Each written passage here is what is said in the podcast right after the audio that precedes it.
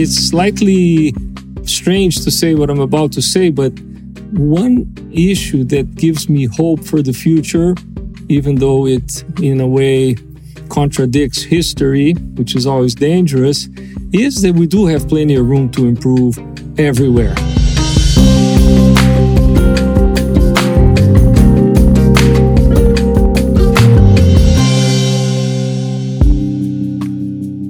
This is the Americas Quarterly Podcast. I'm Brian Winter. Here at Americas Quarterly, we've spent the last few months trying to step back from the day to day crises the region always seems to face and understand what seems to be a cautiously optimistic moment for Latin American economies following a decade of stagnation. Where is growth coming from? And where is the region headed? Today, we thought we'd focus on one of the more positive cases Brazil where GDP growth is expected to top 3% this year. Important reforms are being discussed, such as tax reform, and where a modern economia verde, or green economy, seems to be tentatively taking hold. But just how sustainable is this faster growth? How successfully is the Lula government handling the country's still very real economic challenges? What are the long term solutions potentially in areas like healthcare and education? We've invited one of Brazil's top policy minds, my friend Arminio Fraga, an economist and a former president of Brazil's central bank, as well as a prominent investor in the country. I can't think of a better guest. Arminio, welcome back to the Americas Quarterly Podcast. Delighted to be here, uh, Brian. Thank you. Arminio, Brazil's economy has been a positive surprise so far in 2023 with better than 3% growth now forecast by the IMF in Lula's first year. What's your view on what's happening right now? The news on, on the, the headline number are good. A lot of that comes from a truly spectacular year in the world of agriculture and agribusiness in general. Other good news includes a significant drop in unemployment. The informal economy is still high. Uh, all of that is true, but all of it showed progress this year. So that's good. What is not clear is how sustainable this is, whether investment will kick in, whether we will do enough to um, do well in productivity issues where I believe there are amazing opportunities to improve. Not clear. All of those are still up in the air. And then there's the macroeconomic backdrop that is, I'd say, fragile. And the combination is one that still doesn't quite get the animal spirits animated. It's reminiscent, I guess, at some level of Lula's first year during his first presidency 20 years ago in 2003 when the agriculture sector started its long ascent, not just in Brazil, but in other countries around Latin America and indeed the world because of what was happening at the time in China. I mean, are you part of this group who thinks that Lula has been somewhat lucky for a second time, or do you think that he and his government deserve at least part of the credit for what's been happening so far. No, really, on the contrary. I think it's actually the whole story seems to be the mirror image upside down. Lula came in at the very beginning of a commodity price boom, and that was wonderful for Brazil and, and, and it was very helpful. And it lasted his eight years. But the main feature of his arrival was very simply that he he pretty much tossed in the trash can the Workers' Party economic program and followed a sort of commonsensical set of policies that clearly represented at that point a major, major, major relief, a major expectational positive surprise. And now, I think what we saw was the opposite. He came in in a global environment that is nasty. No need to dwell on that. We're talking interest rates. We're talking China, Russia, now the, the Middle East, global warming. It's really a very challenging environment. I can't think of one that was this bad in decades. And he surprised everyone by not repeating his basic logical approach to things. He, he came in talking about reforms that in practice would have been an avalanche of anti reforms in many areas. He and his colleagues, social security, labor laws, even an area that has been a huge success, the new framework for investments in sanitation. They wanted to change that, etc. All of those uh, were quite scary, attacking the central bank, constantly talking about austerity as if Brazil was in a position to uh, not to be somewhat austere. But at the same time, you know, the rhetoric certainly during those initial months during his government frightened a lot of people in the markets and in the private sector generally. But the inflation target was maintained. He did ultimately, I mean, the Brazilian central bank is independent, but Lula didn't try to interfere in ways beyond rhetoric for the most part. The feeling that I get talking to people sometimes is that the rhetorical storm has passed and that it didn't leave much tangible damage in its wake. Do you do you agree or disagree with that view? I think the the storm has passed, but we're not seeing the sun yet. Yes, the thunder is gone but it's still cloudy and the overall development strategy is unclear, but it still kind of smells like old Brazil, the Brazil that didn't do so well. The Brazil of the famous flight of the chicken, which was a, a phrase that was coined to describe an economy that begins to take off but doesn't go very high before it comes back to earth. I mean, is that where we are again? Yeah, that is actually a, an optimistic description because we have had pretty massive crashes. It's like the chicken didn't fly very high, but it crashed. You know, we crashed recently with with President Dilma Rousseff. It was amazing. It was, you know, the drop in GDP per capita that happened during the so-called lost decade took place in three years. So it's, uh, it's very difficult to find a development path that delivers if every 10 years or so you blow up. It's interesting hearing you though, because your, your tone sounds to me at least somewhat different from an economy that's growing at 3%. I mean, is the point here that you expect that 2024 and perhaps uh, the year or two after that to be more difficult? Yeah, I mean the forecasts that you know they're often wrong, no, no, no question. But for growth over the next two three years are, are modest. You know, people are talking one and a half percent, and you can see why. For now, still very high interest rates, no trust in in the overall kind of macroeconomic policy. True, we've had some important reforms over the last few years, and we're now still talking about a very important one, namely tax reform. And perhaps over the next few years, we're going to see some of the impact of the labor reforms and other achievements of the last, I don't know, six years or so, but not enough to light a fire in the economy in a sustainable way, not enough to um, be too excited about where we're heading. So how how would you describe or what's your understanding of the current political dynamic then right now? I mean, I, you've made clear that you believe Lula's not pursuing anything like the relatively pro market mix of policies that he did during his first presidency 20 years ago.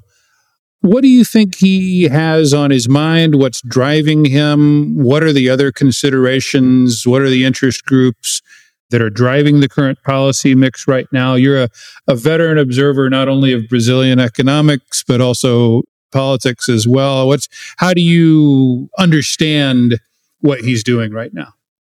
So I think he has slowed down on on the rhetoric, as you put it, and he agreed with his finance minister in putting together a fiscal, you know, framework that is an improvement over what we had before, but it's still not enough to make us too excited. I believe we need to take a much deeper look at the spending side of government. And there's no constituency for that. Our politics are very fragmented, but the PT no longer has an alliance with, uh, you know, a manageable number of parties to do things. The so-called centrão, the big center, is a very kind of bottom-up, kind of pork barreling machine. They are an obstacle to um, whatever it is that the PT wants uh, done. But it's all very bottom up. It doesn't address a massive, massive reprioritization of government spending that must be a part of any successful strategy that is left out. They're just looking at increasing taxes, some of which I'm totally in favor because they're totally absurdly regressive. They're trying to clean that up. They're not moving towards a super progressive taxation. They're just undoing the absurd regressiveness. So anyway, it's it's still. Um, I don't think we we have at this point the ingredients for accelerated growth uh, in place. It, it might be useful, Arminio, if you tell our audience a little bit your view about Brazil's fiscal framework, about its tax structure. Take a step back for a moment and give our audience your appraisal of, of why these frameworks are so problematic in Brazil.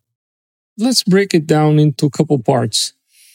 One is, are we doing enough to stop the growth in the debt ratio of the government? This is very important because we're, we're moving back towards 80%. But unlike other countries in the world, and I guess at this point, not too many, but we still have interest rates that are significantly higher than the rate of growth in the economy. So this is, is, is unsustainable. And what was put in place was a very slow crawl towards a very small primary surplus. Not enough. And then number two, at a deeper level, what I just mentioned, there's still a crucial need to rethink the spending side of government. Almost 80% of government spending goes into the wage bill of government and social security. This number is a total outlier if you do an international comparison. And at the same time, we have areas that could use significantly more investment, including public. As you know, the private sector can do a lot, but it can't do all. And we have areas for example, in, in healthcare, for example, in pretty much all aspects of infrastructure that would require some government spending, and there's no room for that in the budget. And then finally, what the budget has on the spending side is a range of growth that goes from about a half a percent to two and a half percent, but it grows in real terms. So it's a, an incomplete framework that won't deliver the low interest rates that ultimately would be the proof of the pudding. Would it be accurate then, Arminio, to say that part of what makes Brazil's economy uniquely troubled is a group of people who happen to be public sector workers who receive special salaries and privileges? I mean, is that the Brazilian problem in its essence?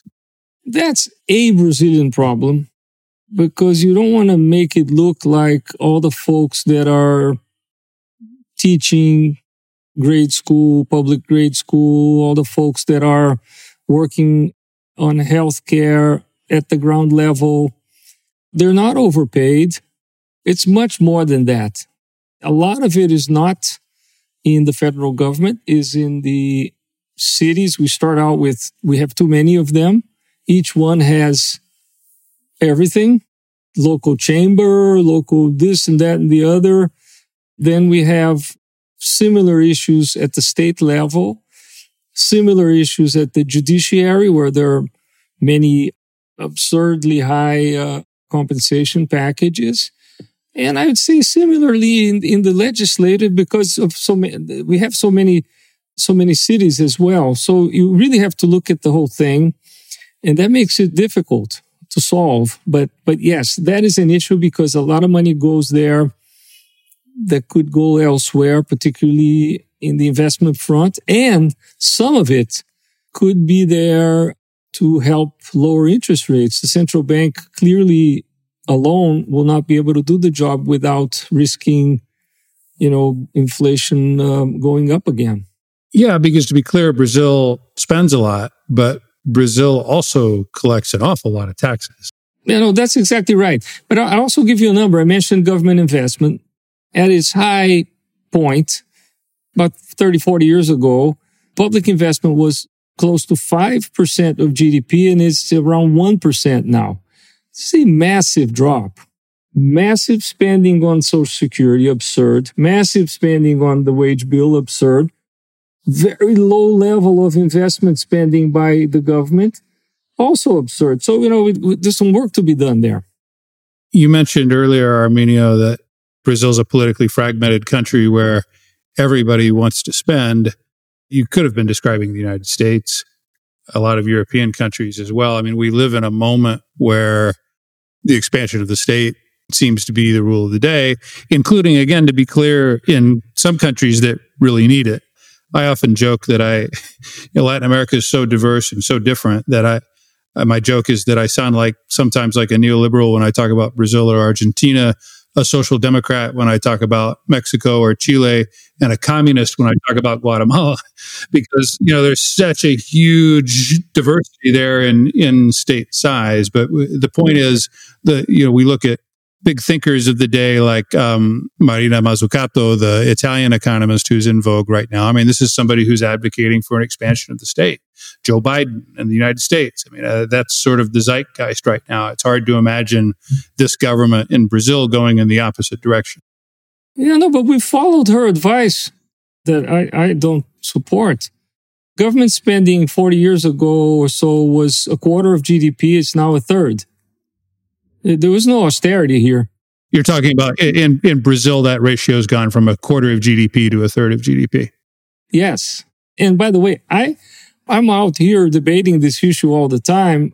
And I'm of the, I'm not of advocating reducing the size of the state. I'm just advocating using the money better. But I think we're such an unequal society that we will not fix that with the market alone. It's a very simple thing. So if you say, I was never a neoliberal. President Cardoso, that you know well, wasn't either, exactly because of these needs. And, and moreover, I, I happen to think that in Brazil's case, investing in health, education, infrastructure would not only be socially desirable, but it would also allow us to grow more. So I, I, I think this is a no brainer, but we don't seem to get our act together to do that.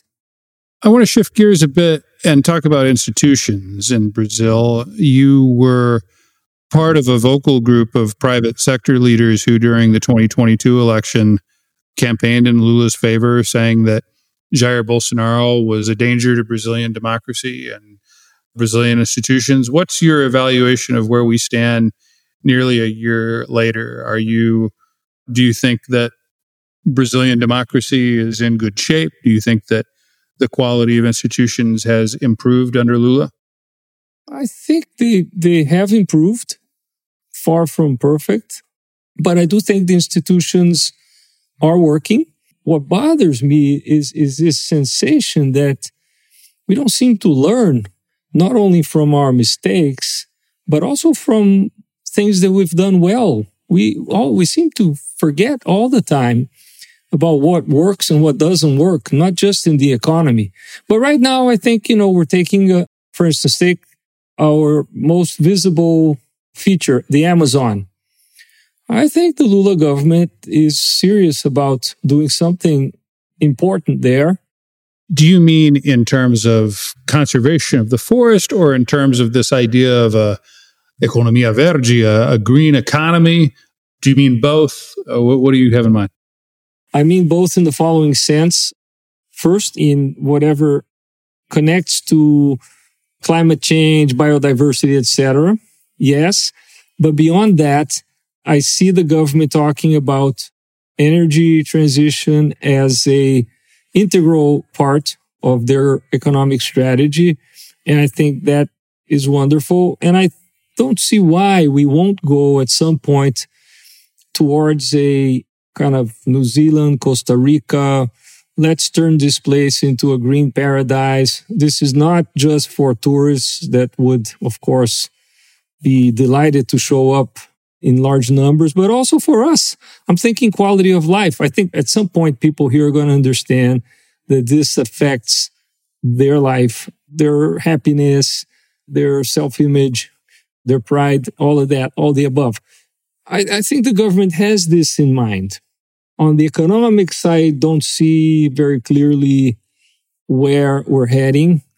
But on a lot of these issues, yes, I do see we're breathing a sigh of relief. And as much as I would like to see better economic policies, the rest is okay. It's definitely night and day versus what we were trying to avoid. Referring to Bolsonaro, I mean, what do you think is necessary to win that argument? Because one of the interesting things about the 2022 election was that the areas that saw some of the greatest deforestation under Bolsonaro were also the areas that voted most enthusiastically for Bolsonaro in 2022, areas of the, the Amazon where, you know, Bolsonaro often got upwards of 60 or even 65% of the vote. And what that tells you, unfortunately, in my view and, and yours as well, is that the people in that region continue to believe in, at least some of them, in a slash and burn model, thinking that that will benefit them and improve their bottom line. I know that this green economy subject is one where you've done a lot of thinking and a lot of advocacy over the last few years. How do you how do you win that argument?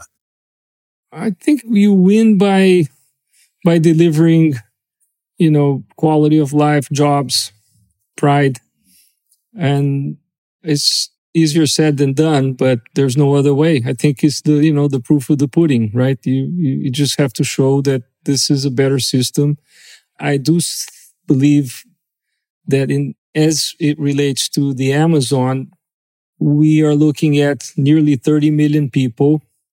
We are now telling them you can no longer cut trees and burn, do a slash and burn type of, of, of strategy. That never delivered many jobs anyway, but they're there and they're Brazilians and they're people, they're suffering. And we need to have a strategy that includes dealing with that. Arminio, in this complicated political and economic landscape that you've described, where, from an investor point of view, do you think the best opportunities are in Brazil right now? There is enormous demand for capital in pretty much every dimension of infrastructure. I do think in all the areas that I think qualify as social investments that I, have alluded to here today. There is room for capital, private capital to invest. And uh, Brazil is large enough, really, Brian, to offer opportunities pretty much everywhere. I say this not to evade the question, it's an important question, but I think it's more about the size of the overall investment cake than the kind of the, all the flavors. Arminio, let me conclude here by asking about a forward looking question on a subject that I know is very important to you and which you mentioned earlier. Two areas actually healthcare and education. You've looked at both of these areas a lot as an academic and as a public intellectual, if you don't mind me using that term in just a couple minutes here, I mean, wh- where do you think the room for improvement is, and and how do we how do we get there? So on education, we made a major move over the last through about thirty years, and most of our kids are now in school, but they're lagging as far as what grade level they're at and the quality of, of our education system needs to improve a whole lot. So in education, I think is a quality issue. It does reflect social conditions, et cetera, et cetera. But ultimately, we need to do a lot better on the quality angle. Health, the primary care government system has done very well for us over the years. We have spectacular results in, in, in the world of vaccination, of smoking, uh, and so on. But it still, I'd say, lacks money in many ways. And it's, it still has features that resemble the US. We were supposed to be like the UK, probably 80% public, 20% private. And we're probably 55% private, more than the US. And I think this deserves some rethinking. I, I chair an institute that is focused on health policy. Uh, we're working on this uh, along with many people, and I think there's a lot of work to do there as well. So those are two areas where we have a lot of room to improve. And I, and I probably should end on this note. I think that it's slightly strange to say what I'm about to say, but one issue that gives me hope for the future, even though it, in a way, contradicts history, which is always dangerous, is that we do have plenty of room to improve everywhere. Arminio, on that note, thank you so much for joining us on the podcast. Delighted. Thank you. Thanks for having me.